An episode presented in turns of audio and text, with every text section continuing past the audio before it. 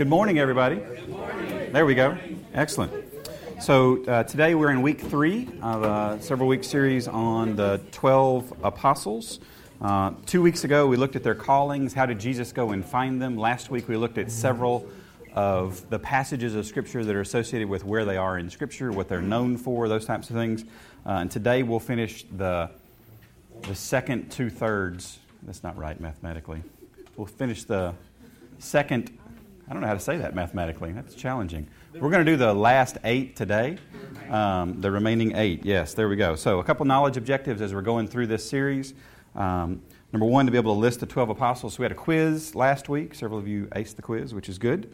Uh, to understand how they were chosen today, we're going to look at number three to see the types of people God chooses. So, if you're note takers, that's your first blank. See the types of people God chooses. And number four, to better understand their personalities, because they are really all over the map. Uh, really all over the map. So the three questions that we're looking at is what were they like, what were they known for, and what theology do we learn from them? So I'm going to give the same disclaimer this week as I did last week. Um, about a week and a half ago, I had an MRI on my back, and I'm laying in the MRI thinking about uh, how this machine works and what's going on. And, and MRI takes little bitty pictures and it slices, and it puts all these little slicing pictures together to form a really good idea for the doctor of what exactly is going on. And when I think about the picture that we see in Scripture of these individuals, we get a little slice of somebody's life, and we get a little slice of somebody's life, and a little slice of somebody's life. And for several of the folks that we look at today, they'll just be one Bible text where they interact with somebody. And we, 2,000 years later, draw all these assumptions from this one little interaction of this person's entire life. So I want us to be careful about this person was always this way. Probably not, actually, because think about somebody describing your entire life from one interaction with you, or maybe even two. What if it was two bad days, right?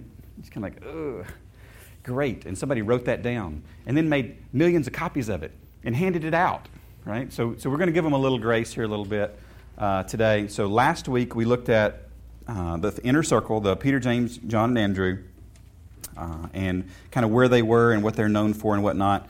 And today we're going to start with Philip. He's always uh, number five in the list of any of the apostles.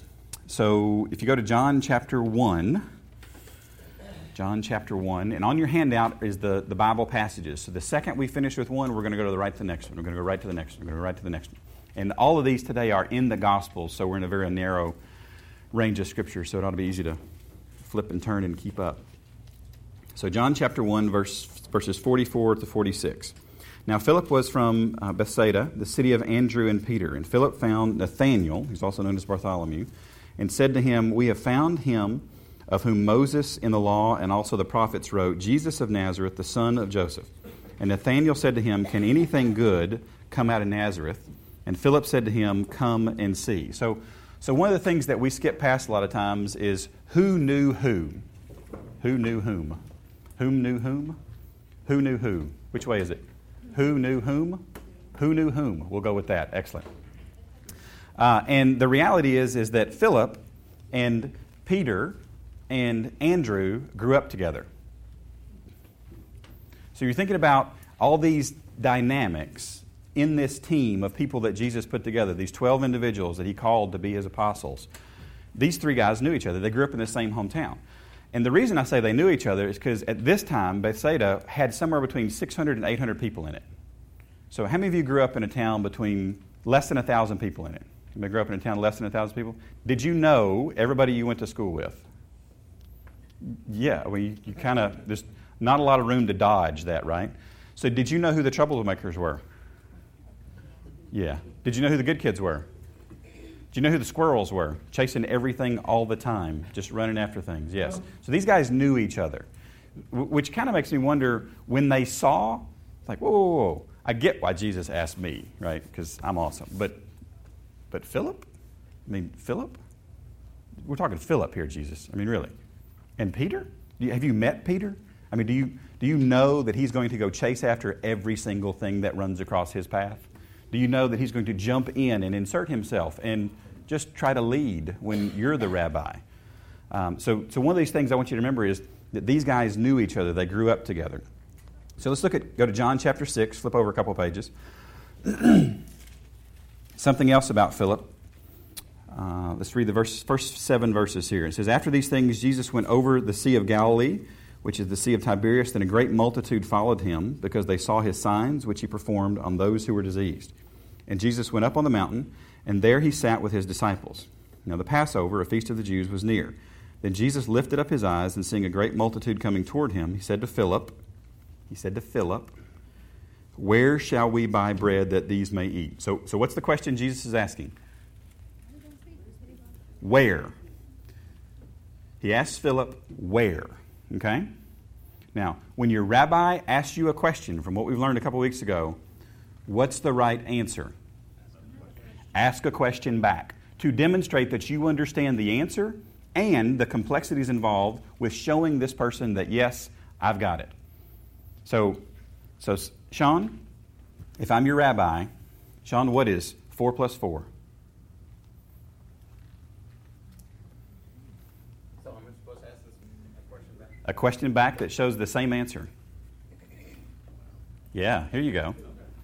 What is 16 minus What is six? Excellent, fantastic. What is the uh, square root of 64? You see how these can get progressively more elaborate? Yes. Would you, would you want to have a rabbi teaching you calculus? No, you would not. This would be very challenging. So, so Jesus asked Philip, Philip, where shall we buy bread? Verse 6. But this he said to test him, for he himself knew what he would do. Jesus knew what he was going to do. And Philip answered him and said, Two hundred denarii, or, or coins, worth of bread is not sufficient for them, that every one of them may have a little. Eh. What did Philip answer? Philip, Philip answered the how much. Philip was very analytical. Philip's calculating. Philip is, how are we going to do, how are we going to pull this off? And, and I think actually that each one of the apostles is, is probably representative of types of people that we go to church with today. That you've probably been around somebody that, that immediately they go into problem solving mode. It is, how are we going to tactically resolve this issue? I'm staring at you, Dave Barber. Yes. Now, the beautiful thing here is that there are problems to be solved, and we need people to solve problems. Right? Would everybody agree? Yes? There's, half of you agree. Would you agree that there are problems to be solved, and we need people to solve problems? Yes. Good. Okay. But what did Jesus ask? Where? What did Jesus want to drive Philip to? Jesus wanted to drive Philip to himself. He wanted to drive Philip to Jesus. And Philip went to money. You get this? Because sometimes the answer really is Jesus. Philip, where are we going to get this bread? Well, Lord, you're the bread of life. Well, that would be like an A plus answer. Or maybe, who is the bread of life that I am talking to? right? That would have been really good. Um, this, is, this is amazing, this, uh, this principle that we learned from Philip. Here's your blank. We calculate too much and do too little. We calculate too much and do too little. Um, we spend far too much time. Well, how, how are we going to go about doing this? How, just go do. Just go do. Um, so, the other question that I want to answer for each one of the apostles is what theology do we learn from them? Uh, one of the beautiful things that I love about the fact that, that God decided at this point in time to drop Jesus Christ into the world is this rabbinical training program that all these uh, Talmudim would go into. So the Talmudim are the followers of a rabbi, and their job is to do everything the rabbi does, every single thing the rabbi does, and to ask the rabbi questions constantly, and to be asked questions by the rabbi so that they become just like the rabbi. This is the goal. So, so we get the benefit of all these questions being asked directly to God. You see how beautiful this is? So, so we get to sit in this circle with the rabbi and go, you know, it's a good question. I probably would have asked that question. Right? Because how many of you, if, if Gary Jared said, it's Easter at Coolidge, we got 10,000 people in the park, um, you know what? Let's give them a meal. Cool. Hey, Abby, where can we go buy bread for these folks? Call Daryl. right. Uh, Andrew's got a plan, right? Absolutely. Um, this is this, the environment. You know, what, what are you going to do? How are you going to answer? And Philip goes into calculating mode. Well, you know, I know how much money I've got, and it's not going to cover that. So where are we going to go with this? He's calculating, calculating. So we get to see what kind of theology we can learn because of their questions. So let's look at John chapter 12. Keep flipping over a little bit. John chapter 12. Let's look at verse 20. It says, Now there were certain Greeks among those who came up to worship at the feast. Then they came to Philip, who is from Bethsaida of Galilee, and asked him, saying, Sir, we wish to see Jesus. So the fish are jumping in the boat, right? They're jumping in the boat. We want to see Jesus. This is, we're skipping the sermon, we're skipping the invitation. Somebody walks in the door and says, I'd like to meet Jesus. Oh, well, thanks for making that easy for us. What would you think that Philip should do next? Take him to Jesus.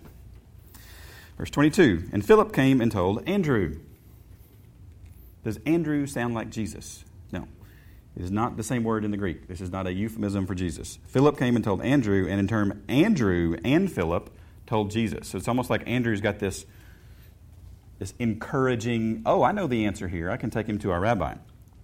But Jesus answered them, saying, This is Philip and Andrew, The hour has come that the Son of Man should be glorified. Most assuredly, I say unto you, unless a grain of wheat falls into the ground and dies, it remains alone.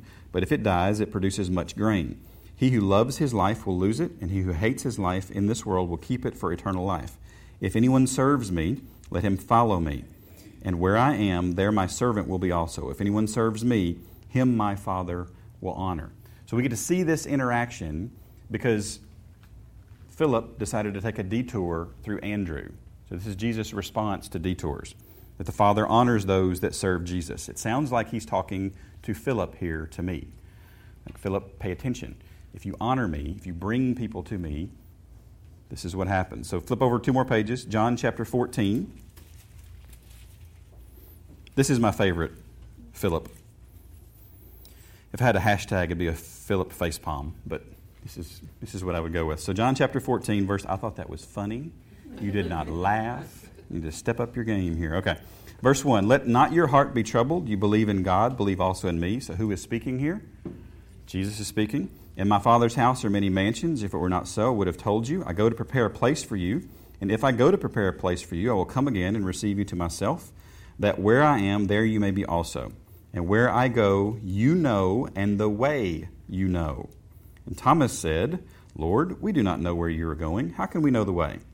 And Jesus said to him, I am the way, the truth, and the life. No one comes to the Father except through me. If you had known me, you would have known my Father also. And from now on, you know him and have seen him, the Father. And Philip said to him, Lord, show us the Father, and it is sufficient for us. Hashtag facepalm. Jesus just said, If you've seen me, you've seen the Father. Jesus said to him, verse 9, Have I been with you so long, and yet you have not known me, Philip? He who has seen me has seen the Father. So how can you say, Show us the Father?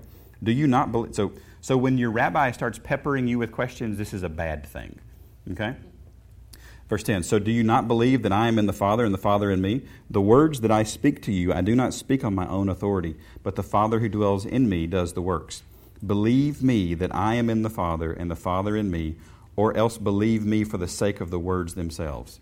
So, some of the theology that we learned because of Philip's little facepalm here is that Jesus is in the Father and the Father is in Jesus. So, we get this more fully fleshed out understanding of how the Trinity actually works. So, diagram that one for me.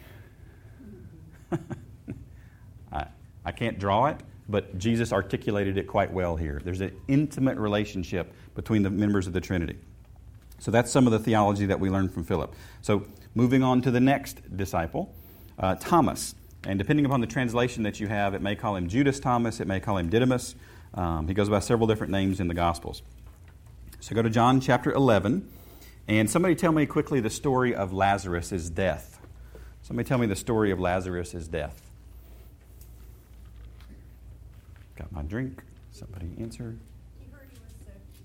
Who heard who was sick? Um, Jesus and the disciples heard that Lazarus was sick. Yes. He delayed a day Jesus delayed. And by the time he was en route, someone told him that Lazarus had died. Lazarus had died. And then Jesus decided to do what? Ruin the funeral, absolutely, which is beautiful. It's one of my favorite phrases because Jesus ruins funerals. It's fantastic because if, if Jesus, if Jesus, if Jesus is the central point of the faith of the person that died, it's a good next step for the person that died because they're with Jesus. And if Jesus physically showed up at a funeral, things got weird. You, got to tell a story that nobody probably believed for a while because Lazarus did what? Wait, wait, Lazarus, he, no, no, no, no, no. Lazarus did what? He walked out? He kind of stumbled probably because he was still kind of wrapped up. But yeah, he, he got out of the grave. It's amazing stuff. So, verse 14 in John chapter 11, Jesus says to them plainly, Lazarus is dead. And I am glad for your sakes that I was not there, that you may believe. And I love this little phrase of Jesus I'm glad for your sakes that I wasn't there. It's almost like I'd have kept him alive. It's okay. Because now you're going to see the power of God in all this. Nevertheless, let us go to him. Now, go to him is a very specific phrase in the scriptures. You'll see this sometimes. Uh, David actually uses this phrase when his, uh, when his son dies. It's that, that I'm going to go to him one day. And it's this idea that in the next life, in the next version of how we do life, this is what I'm talking about. And Thomas thinks he's talking about death. So Thomas's response, it says, verse 16, then Thomas, who is called the twin, says to his fellow disciples, Let us also go, that we may die with him, with Jesus. Because what did a, what did a Talmudine do? A Talmudine does everything that his rabbi does. So his, he thinks he just heard Jesus say, We're going to go die with Lazarus. And Thomas says, Sign me up. Uh, okay. Doesn't quite have the same ring to it as the doubting Thomas that we hear about all the time, right? Because this Thomas, here's your blank, is incredibly loyal. Incredibly loyal. Sign me up. Let's go die. Let's go die with Jesus. Okay, that's kind of cool. Now, we're going to talk about the doubting part next week, for the part after, um, uh, after the crucifixion, and we'll look at what happened to all the disciples then. Uh, but this idea that sign me up, let's go die with Jesus, that's pretty powerful stuff. And then the theology that we learned from Thomas, we actually just read in John chapter 15 because Thomas asked a question and Jesus responded, I am the way, the truth, and the life. So, Pastor, um, has that text, the way, the truth, and the life, provided you concise sermon material over the course of your career? Oh, dozens of times. Absolutely. So, are you thankful for Thomas's question that Jesus could package a response just like that? Absolutely.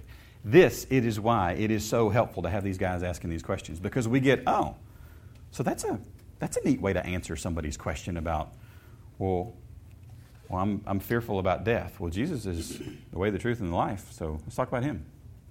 That'd be good. He packages things for us in a way that that we can understand. So the next disciple is Bartholomew, or depending upon your translation, uh, Nathaniel. Uh, Bartholomew is his Greek name, and Nathaniel is the Hebrew name. Uh, depending upon your version or your, uh, the book of the Bible that you're in, it may be one or the other. So let's look at John chapter 1. So flip back. We haven't left John yet, have we? They were just hanging out in John. John cared about people. He talked a lot about individual people and called them by name and was concerned about the specific names. Uh, so, John chapter 1. And we actually looked at this text in week one of this series. So, verse 43. Uh, the following day, Jesus went to Galilee, and he found Philip and said to him, Follow me. And Philip was from Bethsaida, the city of Andrew and Peter. And Philip found Nathanael, or Bartholomew, and said to him, We have found him of whom Moses in the law and also the prophets wrote, Jesus of Nazareth, the son of Joseph. And Nathanael said to him, Insert your sarcasm font, uh, Can anything good come out of Nazareth? And, and Nazareth was just kind of this backwoods, almost the redneck portion of Israel at the time. Um, they interacted with Gentiles. This is something you didn't do. Um, just a lot of not very good stuff. So, so if we want to get a picture of what Nathaniel was like, just from this one sentence, what would you say he was like? Maybe a little sarcastic. Maybe a little, I'm going to tell you what I think. Maybe a little blunt. Uh, what's that?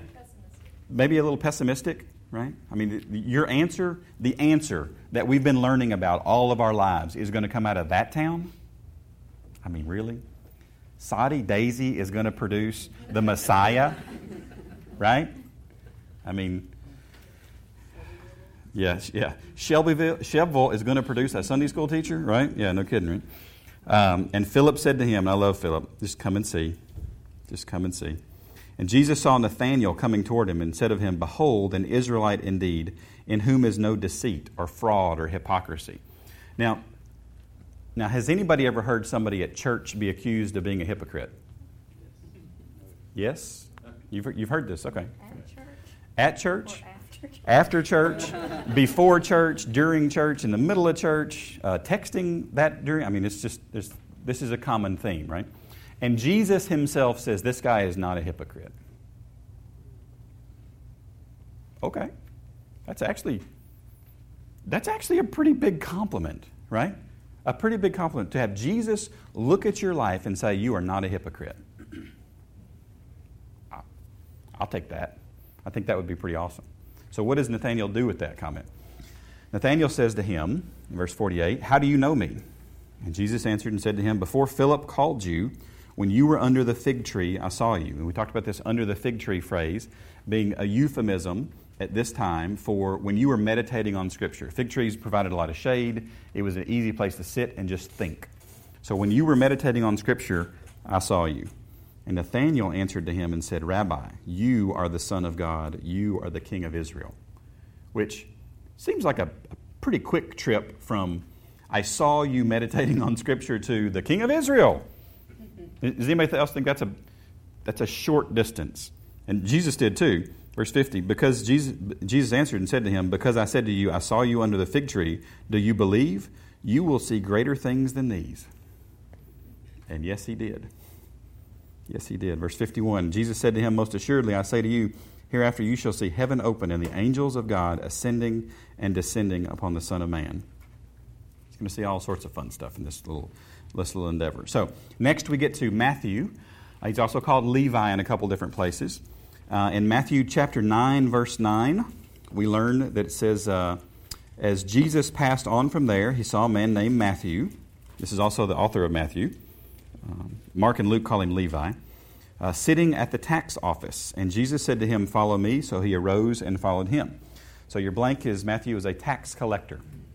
We talked a couple weeks ago about tax collectors and how that, that uh, um, there was uh, there are rabbis, and then there are people that are of honest trade, and then there are criminals, and then there is pond scum, and then there are murderers and torturers, and then there are terrorists, and then there are people that kick puppies, and, and then there are tax collectors.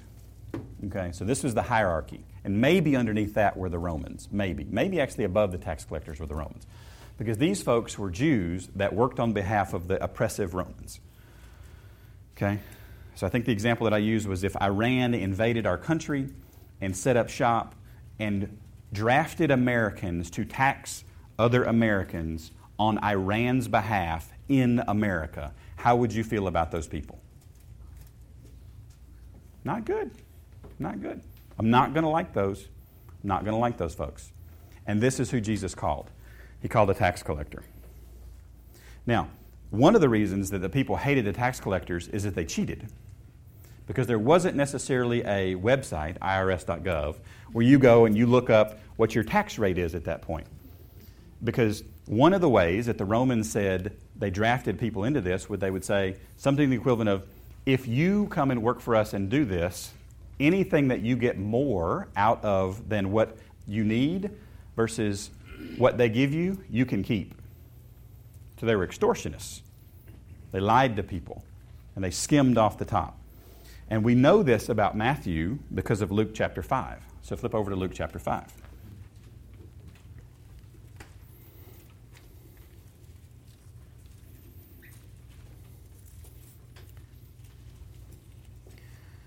Luke chapter 5, verse 27. After these things, he went out and saw a tax collector named Levi sitting at the tax office, and Jesus said to him, Follow me. So he left all, rose up, and followed him. Then, verse 29, same day, then Levi gave him a great feast in his own house. Now, how do you give somebody a great feast in your own house? You got bank. Right, your blank is he was rich. He was rich. Which I love this because he called some poor fishermen and he called some rich tax collectors. Socioeconomic status does not matter. Yes. This is good. Matthew's calling is good for Americans because we are filthy rich in the eyes of the world. We are the Matthews in the world. Okay? there's a great number of tax collectors and others who sat down with them. I like Matthew here, though, because Matthew starts to follow Jesus, and then he invites all his friends over to meet Jesus. In fact, maybe he's going to draft some of them too. That'd be kind of cool. Verse 30 And their scribes and the Pharisees complained against his disciples, saying, Why do you eat and drink with tax collectors and sinners? And Jesus said to them, Those who are well have no need of a physician, but those who are sick. I have not come to call the righteous, but sinners to repentance. So the theology we learn from Matthew is that Jesus came for sinners, which is good to know because we is one. This is good. So now we get to the third third. And, and if you haven't noticed already, the volume of text describing each one is shrinking rapidly. It's going to shrink substantially more with this last third. So the next is Simon the Zealot or Simon the Canaanite. Um, and, and, we think that this is uh, that this Simon is actually only present in the list of the apostles. So, how does that make you feel about? I, I followed him for three years, and I only got listed in the lists. Like, really? I said some stuff too. I had some good questions, right? So, Simon, here's your blank, was a zealot. He was a zealot. Now, if you think about the the religious movements of the day. You had Pharisees, you had Sadducees, and you had like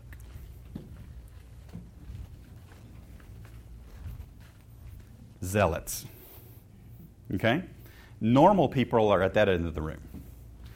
The Pharisees were all about you got to tick and tie everything. Your life has to be perfect. It's all about the appearance, it's about doing everything right.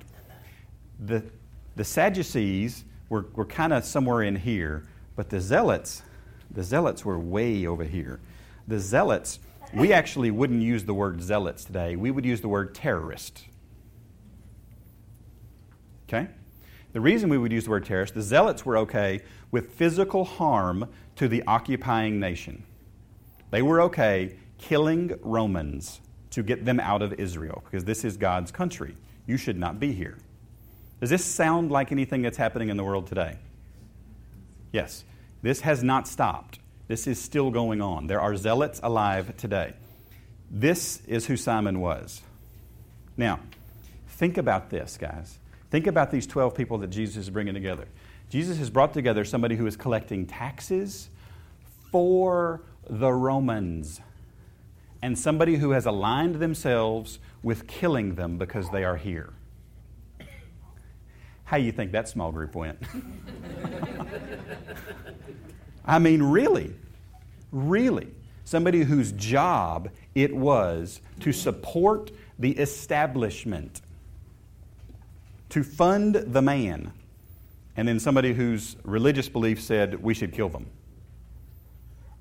So, at your next small group, feel free to invite the, uh, I don't know what you would call him, the head of the Chattanooga Tea Party and the, uh, I don't know, the, the man who is printing I support President Obama bumper stickers. And ask him, ask him to get along, right? Ask them to get along. So the thing I love about this is that just like we saw with Matthew's call, Jesus is not worried about socioeconomic status. Jesus is not worried about political alignment here either. Both ends of this spectrum, I mean, far ends of this spectrum Come to me. He is doing something by putting this group of people together that should be communicating to us grace draws a circle so big. And puts everybody inside. This is not, this is just for us. This is a huge, huge circle. Does this make sense? Does this make us a little uncomfortable? You're like, well, they don't believe what I believe. Guess what? It ain't about politics. I did not expect any amens, but I'll say it again. It ain't about politics. So, that's Simon the Zealot. We don't have any passages where he does anything other than just get listed. That's it. So, how do you feel about that? How do you feel about your role? I just get listed in the list. That's still pretty cool. you got to walk with Jesus for three and a half years, so that's a pretty awesome box to check. So then we come to Thaddeus, whose name I have been spelling incorrectly this entire time, and nobody corrected it. So Thaddeus has two A's in it. I've just been putting one in it. So, all you OCD folks, you missed that one too. Uh, so, John 14. John 14. Thaddeus goes by Judas, and, and he also, there's a lot of Judases in the Bible, but uh, in the New Testament, there's one time, and it's John 14, where the Bible says Judas, parentheses, not Iscariot. It's like, oh, where, where'd this dude come from? Well, this is also Thaddeus. He also goes by Lebbaeus.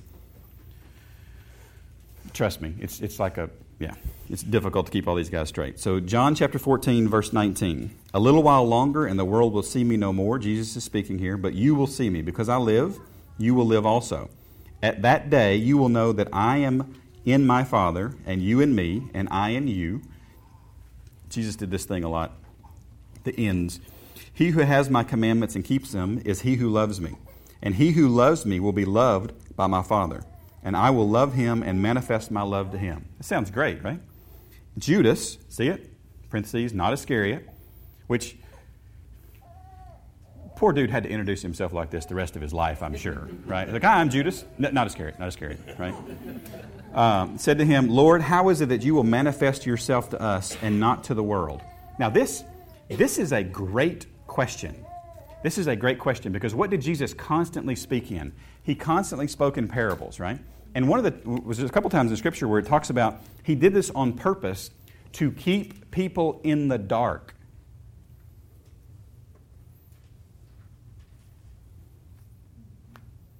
What? Yep, sure did. Because there were things that he only wanted his inner circle folks to understand and know at that time. There was a time to release certain information and release certain knowledge and release certain understanding. So if you're wondering why, when you get saved, he doesn't just dump all truth in your lap and you understand everything, because that's not the way he works. He's going to release the amount of truth that we need at the time that we need it, the amount of understanding, the amount of comprehension. So, what does the text say? He says, How that will you manifest yourself to us and not to the world? How, how are you going to let us see it and not everybody else? And Jesus answered and said to him, If anyone loves me, he will keep my word, and my Father will love him, and we will come to him and make our home with him. He who does not love me does not keep my words, and the word which you hear is not mine, but the Father's who sent me. What? How, did he answer the question? Let's read that again. If anyone loves me, he will keep my word, and my Father will love him, and we will come to him and make our home with him. He who does not love me does not keep my words, and the word which you hear is not mine, but the Father's who sent me. So, how will you manifest yourself to us and not to the world? We will know you by your love. So, the Father and Jesus are looking for displays of love. Oh, uh, he's mine right there. Yep, she's mine. That's fantastic. Yep, right there. She's mine. Yep, he's mine. That's how we're going to know. That's how they know. Jesus' lovers are obedient. So last we get to last we get to Judas Iscariot, right? No parentheses, not. Uh, so we know that he betrayed Jesus, uh, and in several of the lists, actually, it lists all the apostles, and then it says Judas who betrayed Jesus. So just just to make sure, and it, it always has made me felt like the other Judas, the not Iscariot, said, "Can you can you put that in there just to just to make sure it's him, it's not me. It's him, it's not me." So uh, a couple things you may not know is that uh, Satan actually entered Judas, uh, and th- this was part of that process of betrayal. Uh, this was not just uh, Judas acting alone. This was Satan entered him. Um, Judas was also uh, a bit of a tightwad, I think. John chapter 12. Uh, this is the story where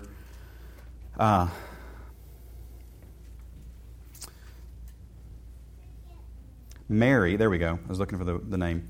Uh, this is a story where Mary comes and anoints Jesus, what? Feet with what? Her very expensive oil and mops it up with her hair. I mean, can you, can you get any more humble and lowly than I'm going to wash your feet with my hair? I mean, this is, this is as base as one can get. And, and this was expensive stuff. This was not oh, I got it at the Dollar General across the store, across the street. This is incredibly expensive stuff. And Judas pipes in when he sees this, uh, verse 4 of John chapter 12. He says, Why was this fragrant oil not sold for 300 denarii and given to the poor? A denarii is about a day's wages, which is a year's wages. It's a year's wages. You just dumped out on the ground. Why? We could have done this. We could have sold this and given it to the poor, which sounds like a wonderfully spiritual thing to say, doesn't it? Doesn't it though? And we got to help the poor with this, the poor. And Jesus' response is wonderful. Verse 7 But Jesus said, Let her alone, for she has kept this for the day of my burial. For the poor you have with you always, but me you do not have always. It's like, boom. Um, so the theology, uh, Judas Iscariot was also the treasurer. He had the money box in John chapter 13. But the theology that we learn here is that the poor will always be with us, and so will apostates. That's the way this works. That's the way this works. So, what's the point, Jim? Well, Jesus was intentional about the diversity. He was very intentional about this diversity. You would not accidentally put this group together. This is not, no, no, no, no, no. Uh, Jonas, what do you do for a living, buddy? You're staffing coordinator. So, uh, would you, after having interviewed these 12 guys, say, This is a great team, you should work together? No, you would not, right? This is absolutely not, because your objective is different than what Jesus' objective was when putting this team together. Jesus is communicating a lot to us through this. So he was very intentional about this diversity. So, what do I do with that? Well, appreciate the diversity. Look across the room today and say, Hey, she's not like me. He's not like me. That's okay because Jesus could have excluded me and the ones like me from his love and his grace, and he didn't. He drew that circle very, very big. Number two, questions are critical. So, what do I do with that? Ask away. Ask away. And number three, roles are not fair. They're really not. There are times when you're just going to show up on a list. There are times when they may misspell your name on the list. There are times when they may leave your name off the list. Okay. Roles aren't fair. That's not what this is about. This is about Jesus getting honor and Jesus getting glory, not us. So, number three is be content. What do I do with that? Be content. Whatsoever state I am, I find will be content. I will be content. I will be content. So, that's the characters of the apostles. So, you see that they are characters in the, in the crazy sense and characters in the physical literary sense. Yes? Did I skip James on purpose? The first one on top. Oh.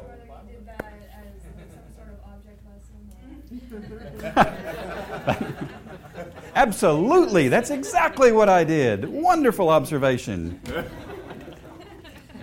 Uh, Yes, that's part of Ask Away. Very much so. Thank you for bringing that up. That's, that would be, I, I, will do that on purpose the next time I do this, though, in 10 years. So that's fantastic. Jonas, did, that was the same question? Excellent. Thank you for paying attention. I appreciate that. Uh, no, so next week we look at, next week we look at what happened to them after the cross.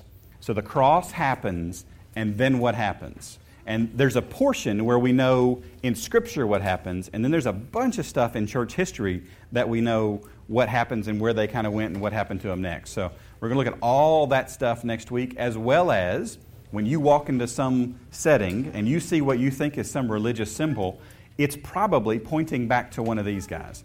So I'll have pictures and illustrations and all sorts of different things of in the handout as well as some pictures on the screen about when you see this thing in Hickson, this is meant to drive your brain here. So we'll look at that stuff too. So uh, thank you for coming today. Uh, make sure you got your prayer requests on your handout. At the top there of the handout is a link to go and help with uh, funding uh, Angela Nayer's uh, therapy. So if you're not sure, if you hadn't heard what that's about, follow that link, check it out. Please help. It's a great need. Uh, a lot of support is needed, and we're going to pitch in and help. So. The uh, yeah, and if she if you try to give anonymously, she's going to try to figure you out. So we'll all do it at the same time and mess her little plan up here. So. Uh, so pray as a table, uh, and you are dismissed. Thank you for coming for Sunday school today.